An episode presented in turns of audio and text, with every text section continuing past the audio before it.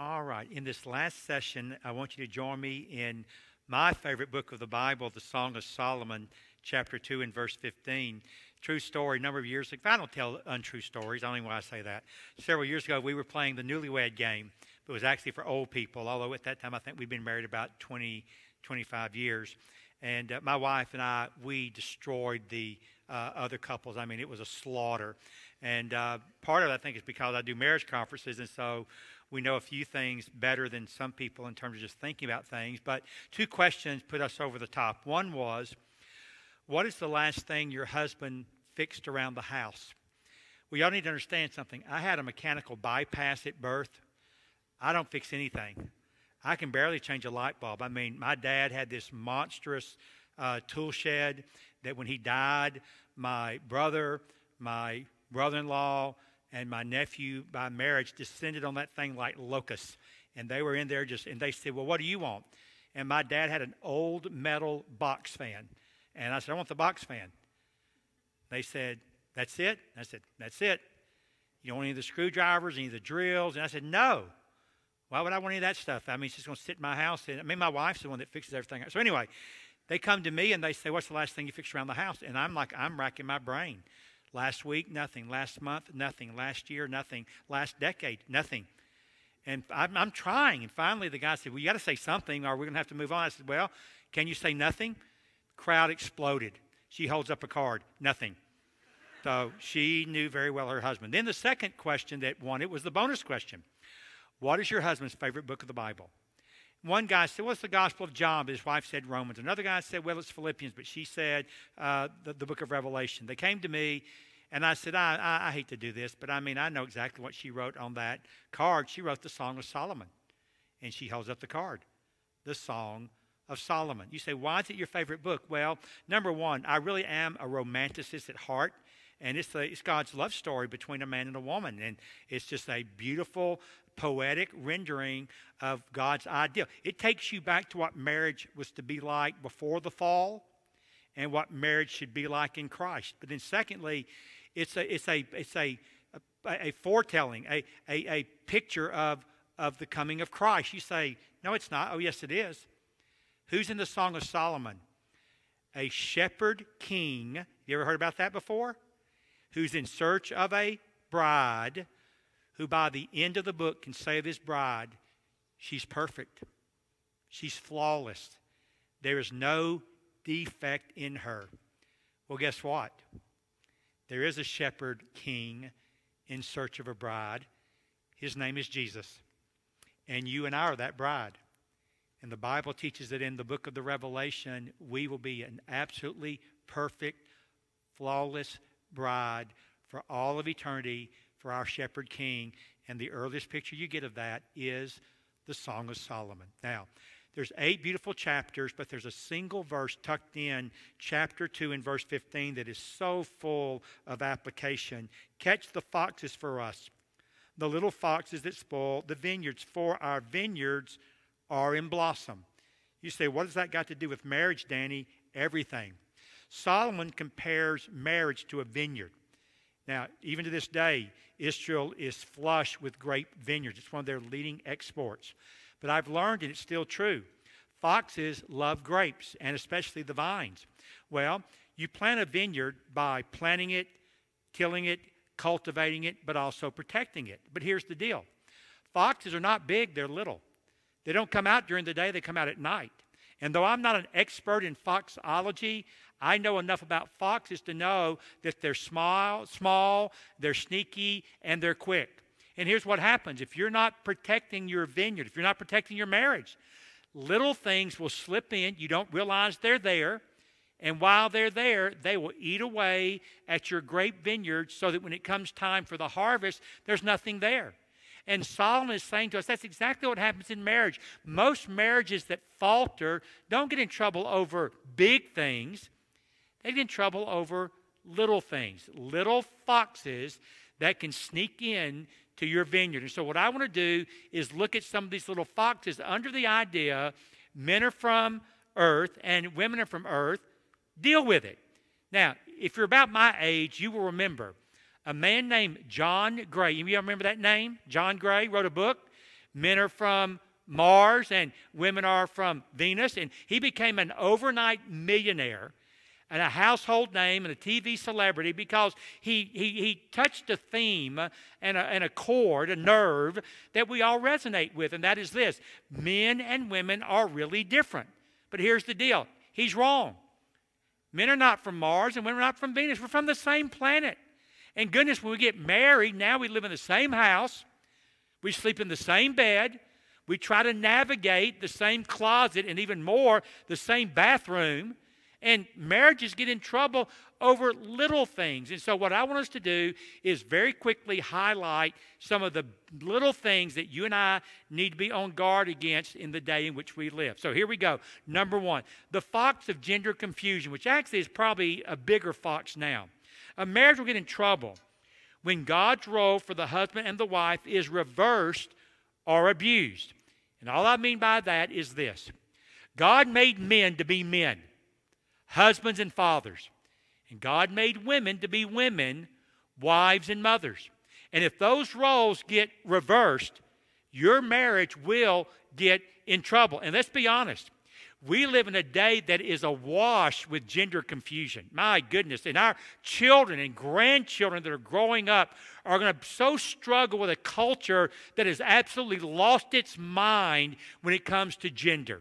And listen, it's not going to be popular for us to stay true to the Word of God. But you've got to, both in terms of raising your children, influencing your grandchildren, but in your own marriage.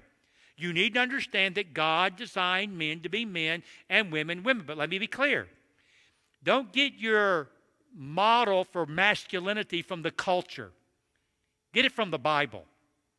I'll give you one example I was reading about last night cooking. Cooking. Who normally cooks in a marriage? The wife. Is that in the Bible? Uh uh-uh. uh It ain't there. Dear God, if I come to your house, let your husband cook. Let him, let him grill out them steaks, those ribs, some fish. I love, I love grilled fish. Some women shouldn't cook. Some women shouldn't cook. Some men shouldn't cook either. But that's a stereotype. That's a stereotype. Women are supposed to wash dishes. Where's that in the Bible? It's not in the Bible. Some men are really good at washing dishes. Look, I, I can't stand to wash dishes, but I am, a, I am I'm in the Hall of Fame when it comes to washing, drying, and folding clothes. Ask caller, Charlotte, is your husband like in the Hall of Fame? Oh, you better believe he is. That, that man, he won't let anything. When I come home from my trip on Monday night, I will not be in that house five minutes. All my clothes that's in my travel bag will be in that washing machine. And they'll be in the dryer before I go to bed. You say, why are you like that? I don't know. But I like washing clothes. For some of you, oh, I'd rather die than wash clothes. Well, fine. Don't find the stereotypes. Let the Bible identify and define what it means to be a man, what it means to be a woman. So they get reverse trouble, they get abused. I believe very strongly in male headship in the home. But listen, guys, God did not call you to be a knuckle dragging Neanderthal or a frustrated drill sergeant in the way you talk to and treat your wife and kids. You are to be a shepherd leader, a servant leader. You're to be like Jesus in the way you lead your home. And he was not a jerk. He was a masculine male, a, a, a carpenter. But he was a kind of man that little kids just flocked to him and crawled up into his lap because they knew they would be loved and welcomed. That's what it means to be a real man.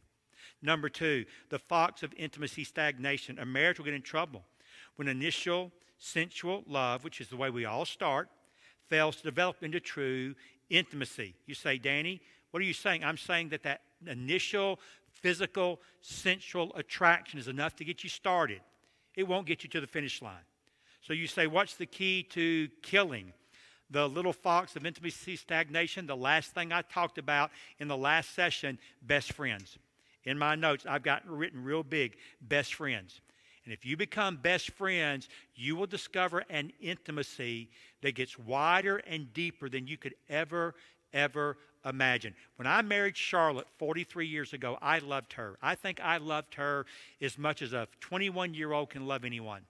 But if I were to say to you this morning, when we got married, I loved her, and today I love her, it doesn't work. It, it makes no sense. What I have to say is this when we got married, I loved her. Today, oh my goodness, I really, really, really, really love her. I did not know that you could love another human being as much as I love my wife. But you don't get there overnight.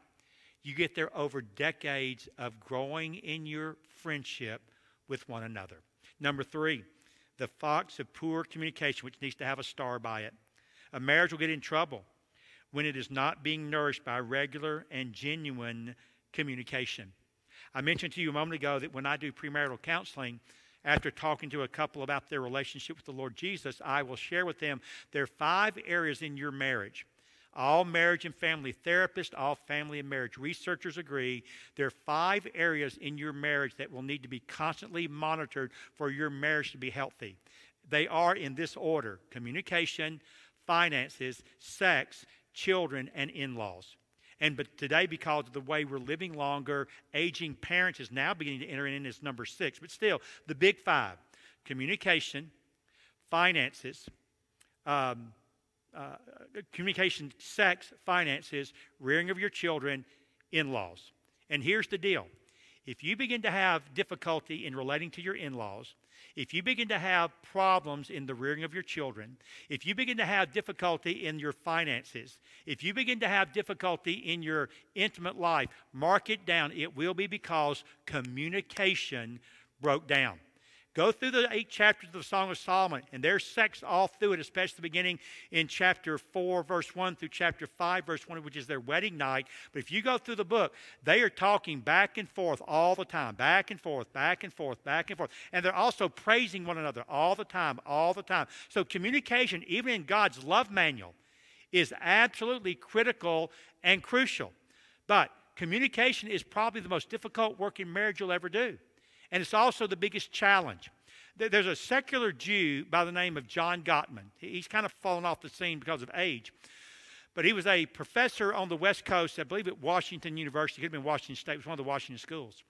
And he wrote a book several years ago on marriage and how marriages break down and how marriages can survive. But in one of the chapters, he has a chapter on what he calls, I love this, the four horsemen of the apocalypse that destroy marriages.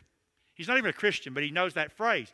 The four horsemen of the apocalypse that destroy marriages. And all four horsemen relate to communication.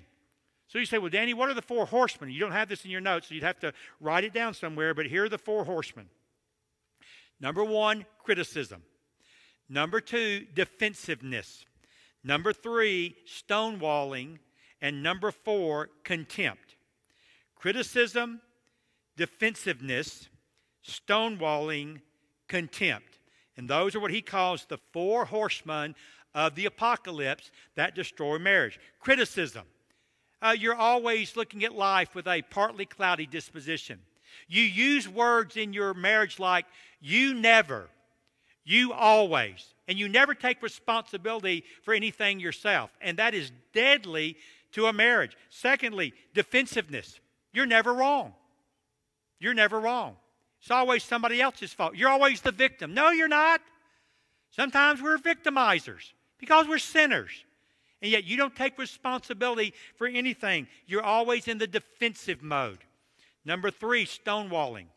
There's a problem in your marriage. It's an issue that arises. You need to talk about it. But you say, well, no, no, no. If we ignore it, what? It'll go away. No, it won't. Just gets worse and worse and worse, and then it explodes. But he said of the four horsemen, the most lethal and deadly is contempt. And he says in his book that, of course, most of the time, contempt is not verbal. Most of the time, contempt is body language. You look at your mate, you fold your arms, you go, and you shake your head and roll your eyes. And basically, what you say to your mate is this I think so little of you, I won't even fight with you. I won't even have an argument. These guys here on your staff will tell you that if a couple comes in to see them and they are fighting like a cat and a dog, there's hope. There's hope. Why? Because they care enough to fight. But every time I've ever had, without exception, there may be one that I don't know about, but all that I know of, every time I've ever done marriage counseling, they come in and they sit there like the Sphinx. And I begin to talk to them about what's going on in their marriage, and they show no passion, They show no feelings. They show nothing in terms of emotion. I realized, man, they are all but gone. They don't care anymore. I had a lady one time that came in, and I'm trying, I used what I call shock therapy. And I said, Let me ask you a question, ma'am. Your husband leaves here, drops you off the house, and goes out and has an affair. What's your response to that? She doesn't bat an eye. I hope he has a good time. They didn't make it because they got to the point where they did not care. Now, I believe in a God of miracles. But when a marriage gets to the point that contempt is a regular uh, habit of their behavior, that marriage is in serious, serious, serious trouble. You've got to guard against the fox of poor communication. Number four, the fox of time ill spent. Your marriage gets in trouble. When forces or persons outside the marriage encroach on the all important time the two of you need alone to build and maintain a healthy relationship, I'll just say it like this I believe the most valuable commodity that you and I have in this day and age is time. Time. Nobody in this room can make more time. You can make more money, you cannot make more time. And once you spend your time over here, you don't get to spend it anywhere else. When my boys were in high school, they were very good athletes. One of my sons played Division One basketball at Murray State for a number of years. When they were the twins were seniors, we had two seniors, a ninth grader, and an eighth grader between November, between Thanksgiving and February the 28th, that year my twins were seniors, my wife and I saw 72 basketball games. 72. That's a double college season. That's an NBA season minus 10 games. We saw 72 basketball games. I only missed two or three, and the only ones I missed were the ones that were at the same time but different places, which meant dad went to one, mom went to the other. You say, How did you ma- arrange that? I got my calendar. I badgered the basketball coach. And when the calendar of the games came out, I put them all on my calendar, and I did this. And Paul, just tell me what I would have done. There were about four or five times where when I got the calendar, uh, the games on the calendar, I saw, my goodness, they got a basketball game the same day. I'm supposed to go speak at this church on a weekend. I called the pastor. And uh, this will bless you. I never had a pastor turn me down, not one time. I said, Look, I'm not canceling because I've never canceled on anything. I said, but could we reschedule? And here's why. My boys have a basketball game then, and I really would like to go watch my boys play basketball, and I never had a pastor turn me down, not one time. I did have some pastors who said to me, older men, I wish I'd done that when my boys were little, because I missed those games. You say, Danny, are you telling me you think it's more spiritual for you to go to a basketball game where your boys are playing than to come and speak at a church on a weekend? That's exactly what I'm telling you. I don't mean to put myself down. There are a lot of good speakers that could have come and preached to y'all uh, tomorrow and spoken to you this morning, but there's only one man on the planet who can be Charlotte's husband and Nathan and Jonathan and Paul and Tim's daddy, and that's me. And if I'm not there, then their daddy's not there. You see, it hit me like a ton of bricks. On February the 28th, I'll never forget it, 2003, my youngest son played in a playoff basketball game in Louisville, played against a school, Eastern High School, that had a point guard named Rajon Rondo who went to Kentucky for one year, then went into the NBA. Won two, two NBA championships, one with the Lakers, one with the Celtics. They played really well, but they lost. And when the buzzer sounded at the end of the fourth quarter, it hit me just like that. You have just watched the last high school basketball game you will ever watch one of your sons play in for the rest of your life. You will never see another one because there are no more. I have no regrets about blocking off that time to be at those games. And you need to take control of your calendar because if you don't, somebody and other things will. The fox of time ill spent. Number five, the fox of outside interference. Your marriage will get in trouble when real and personal needs are being met more and more outside the marriage. This is the fox it opens the door to this horrible thing called adultery. You say, well, what does this fox look like? If you look on the next page, or maybe the bottom of that one, you'll see something called 10 warning signs of infidelity. Let me just run through them quickly. That feeling of going through the marriage motions.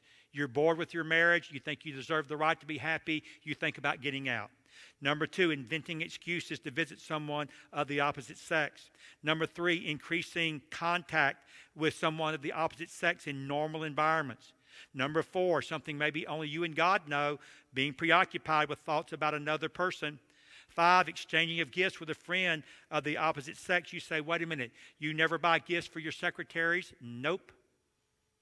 My wife does. She uses my credit card. She always takes them out to lunch at some fruity, fruity thing like the tea room. I ain't going to nothing like called the tea room. I'm, I'm not secure enough in my manhood yet to do that. But, but she does. They know I bought the stuff, but she's the one that takes them out. And my, I think Kim and Kimberly love me, and they hug me, and we go out with their families and stuff. But I don't buy gifts for people of the opposite sex other than my wife and my daughter in laws and my, my granddaughters.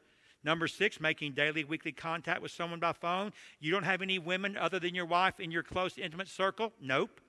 Number seven, putting yourself in a situation where a friend or employee might become more. Eight, and I'm a huggy, touchy person, but touching, embracing, or glancing uh, at a person of the opposite sex. Look, I know how to hug and how not to hug. I know where my hands belong, where they don't belong. Number nine, spending time alone with anyone of the opposite sex. We've already dealt with that one. And number 10, inordinate time on the internet. You do know the two major breeding grounds today for infidelity are the workplace and the internet.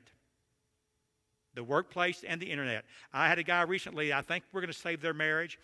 Uh, went to a church, this will kill you. went to a church on a Sunday morning. He says, I need to talk to you at the back before the service. This is at 5 till 11.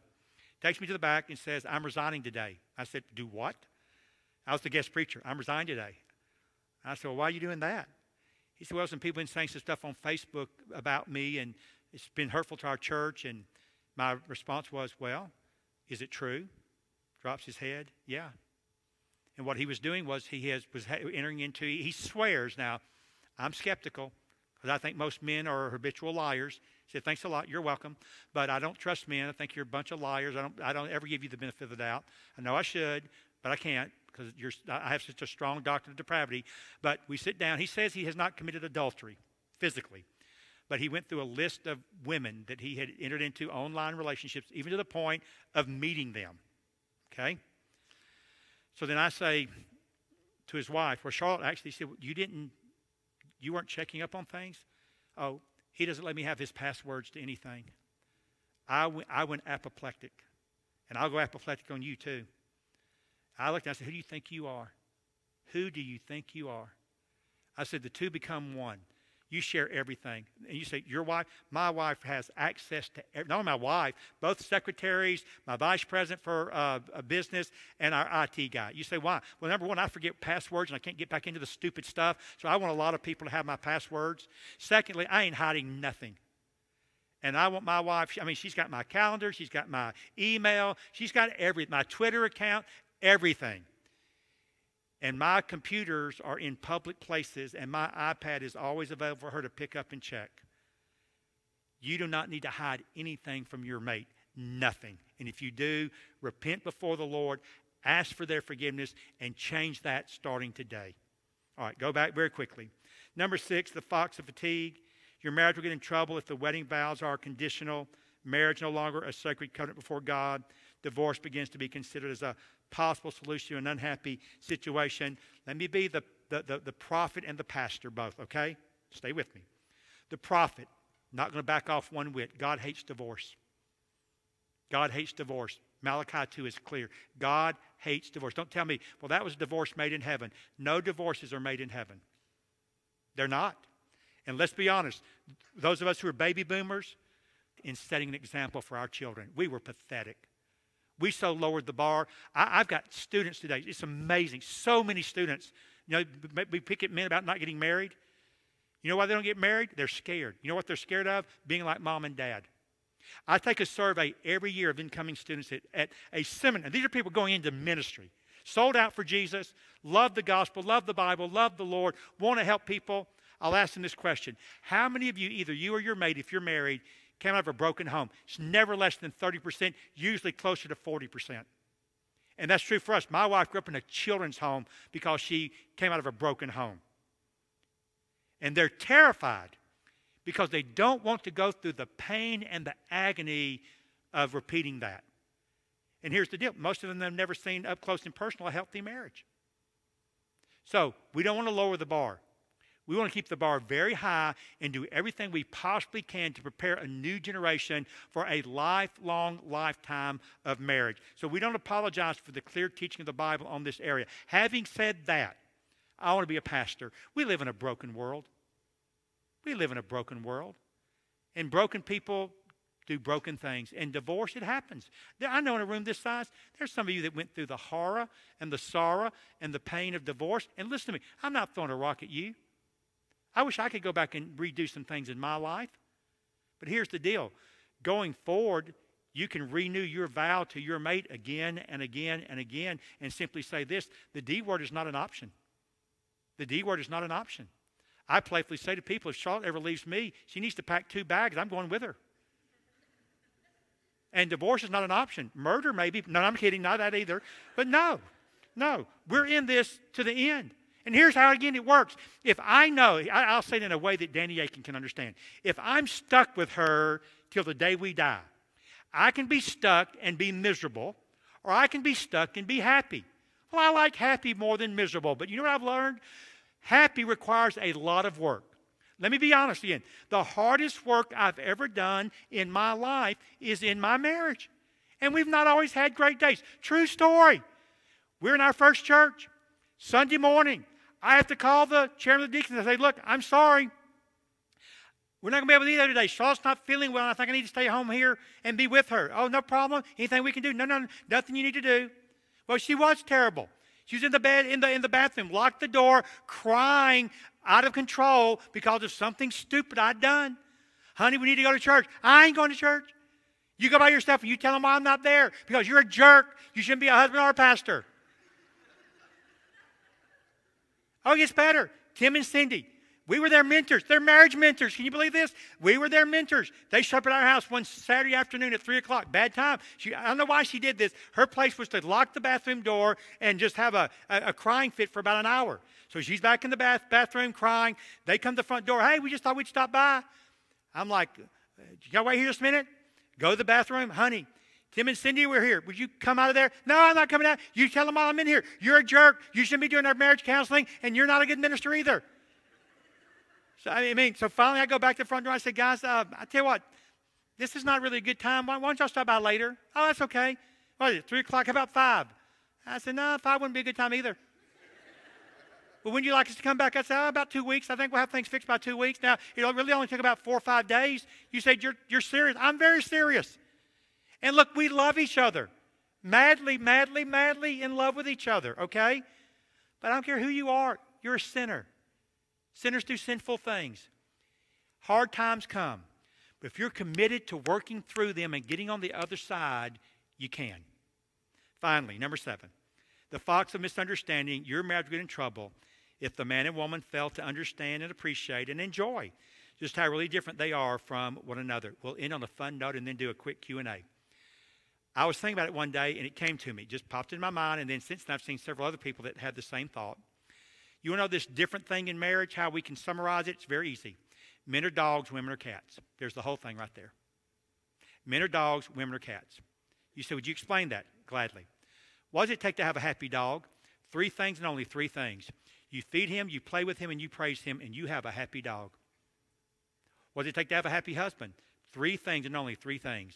You feed him, you play with him, we know what that means, and you praise him, and you will have a happy husband. All right? You're married to a dog, ladies. I'm sorry, but that's what he is. Guys, you're not married to a dog. Wish they were, but it'd be a lot easier. But no, we were married to a cat. How does it work with a cat? Well, you're standing in a room one day, minding your business, not bothering anybody. You look over there, and there's a cat, and that cat's eyeballing you. You don't move because you don't know what to do. Here it comes. And can you believe it? It starts rubbing up against your leg and purring. You pick it up and hold it and maybe even scratch its head and it keeps purring and you put it down, it runs out into the other room and you're like, man, that was a sweet cat. That was, that was a nice cat, which I think is an oxymoron, by the way. But anyway, that's a nice cat. 30 seconds later, the same cat appears in the door. You look at it, it looks at you. And suddenly, without any provocation, it jumps for your face and tries to claw your eyeballs out. Same dang cat but something happened in the other room. I don't know what happened, but its disposition now has been radically altered. And you're like, my goodness, I, I know exactly what you're talking about. Sure. Well, what do I do? I don't know. This is the part where I have to say, I'm sorry, guys, but I don't know. You pray. You pray a lot. You ask God to help your cat and be nice to your cat and help your cat, you know, get over what's bothering it. But I do know this. God told me in His Word, I'm not good by myself. It's not good that a man is alone. He needs a helper who will perfectly complement him. And I do know this We are better together than we would be by ourselves. I'm a better man. I'm a better dad. I'm a better minister because of the woman that God put in my life. And so, yeah, there are going to be bumps along the way. But praise God, through Jesus, He gives us the strength to navigate those, to overcome those, and see the joy and the beauty and the wonder that's on the other side. Marriage is the hardest work you'll ever do, but I believe it's also the most worthwhile work you'll ever do too. So, Paul, we want to take 10 minutes, do real fast, boom, boom, boom, and we'll be through by 1230? Let's. Uh, we'll just go ahead. I've got a few things we'll wrap up. Okay, And we'll we'll hit it tomorrow. But could we just say a huge thank you to Dr. Akin for blessing us? Thank you. Thank you, brother. Good job. And so, for those of you uh, who are members here at Tri Cities or you don't have a church home, we love to invite you to come back tomorrow. And we're going to be getting into the Equip the Family portion of our weekend, talking about discipling our kids and, and how we live for the gospel as families uh, and as parents. If you don't go to church here, we'd encourage you to go worship with your church family tomorrow, not just to come back here. Uh, but we will have uh, the message tomorrow posted online, and so you can go back and watch and listen to that. I want to let you know about a couple other resources. Again, the, the notes for everything Dr. Akin's gone through are available online to you if you want to go back and grab those. Um, I need to apologize to you. We have recorded the sessions, but we'll just, rep- we'll just post the first two. How about that? So I'm sorry about that.